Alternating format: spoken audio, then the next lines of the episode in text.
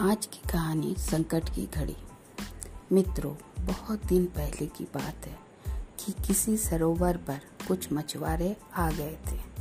उस सरोवर में तीन कछुए रहते थे। जैसे ही उन्होंने मछुआरों को देखा तो उनका डर से बुरा हाल हो गया। वे सोचने लगे कि अब इनसे बचा कैसे जाए? इसी विषय को लेकर उनमें विचार विमर्श होना, होता रहा। उनमें से एक ने उठकर कहा, मैं तो किसी अन्य स्थान पर चला जाऊँगा।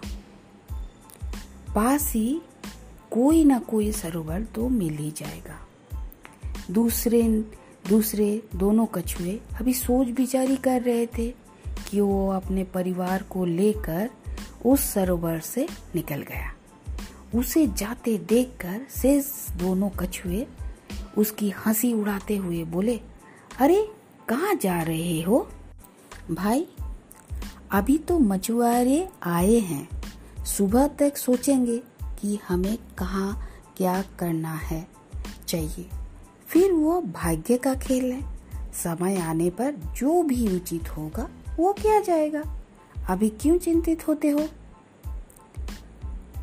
दूसरे कछुआ ने बोला, नहीं भाई, नहीं। हम सब की प्रतीक्षा नहीं करनी चाहिए। हम सबको प्रतीक्षा नहीं करनी चाहिए।